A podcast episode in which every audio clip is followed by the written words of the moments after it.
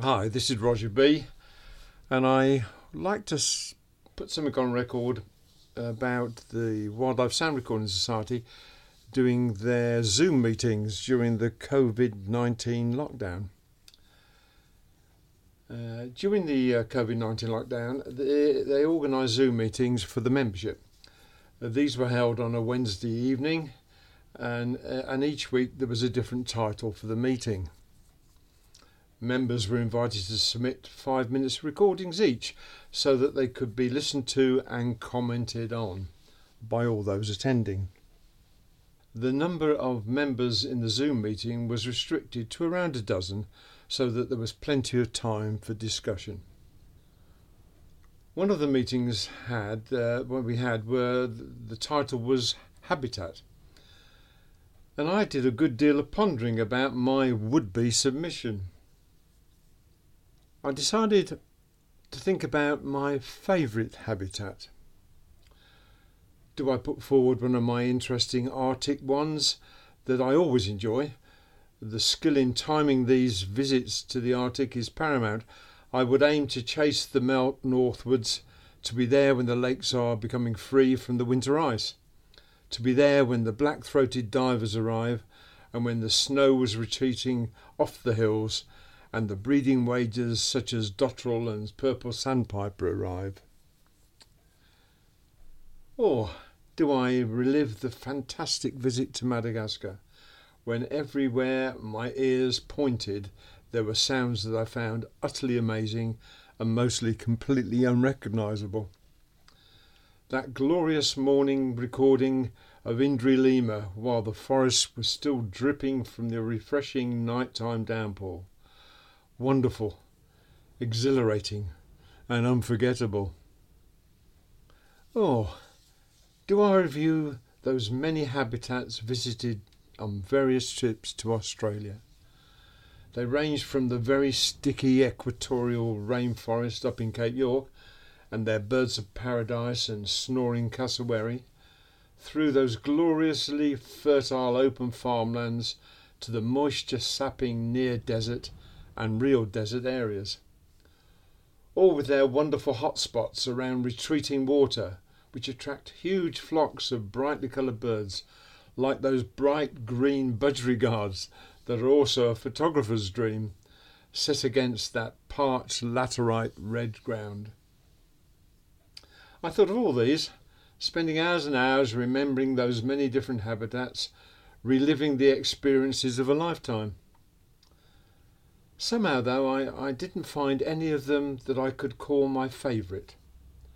The one where I could be at peace, where I could relax and savour the moments and enjoy every time I was there. Everybody's favourite habitat will relate to the feelings they have when there. As I mentioned before, my favourite habitat will not be the one that thrills me to the core. I will leave that to the Indri of Madagascar. It will relate to the habitat where I can lose myself, feel part of it, and be comfortable in. A habitat where I can disappear into, becoming as one with it, and that has to be and can only be to my ears the glorious habitat of the English country garden. I have been lucky to spend most of my adult life in the English countryside. The gardens therein have been cultivated and carefully tended for decades, and sometimes centuries. These gardens have flora both endemic and cultivated. The range of plants varies from the very mature trees to the ever changing annual displays of specially cultivated flowers and vegetables. The soil has been turned into fine tilth full of goodness year after year, all of which attracts a wide range of fauna, from the myriad of insect types through to those pesky mammals that give gardeners apoplexy. The main sound in the garden, though, is the birds, with a gentle buzzing of the insects to act as a pleasant counterfoil. The combined sounds of the many different birds that are attracted to this habitat are what makes this my favourite habitat. So here I am, sitting in my favourite deck chair, in the shade of that old apple tree, enjoying the gorgeous scent of the wild honeysuckle that trails over that old palisade fence, along with the heavy scent of my favourite musk rose that I planted many years ago and now covers the arbour next to the small pond where the damselflies skim and the frogs croaked earlier in the year.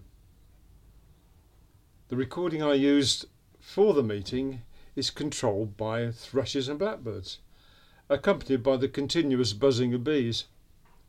There is an old carrion crow talking to itself in one of the tall pines along the edge of the adjacent field, and a robin adds its trill notes every now and then, while in the distance a cuckoo cuckoos. Other regular residents such as wren, chaffinch and goldfinch add their important songs to the mix, and a visiting yellowhammer arrives to take advantage of the natural food sources that are always available in this old English country garden. This is my favourite habitat, so please relax with me in this fabulous aural spectacular.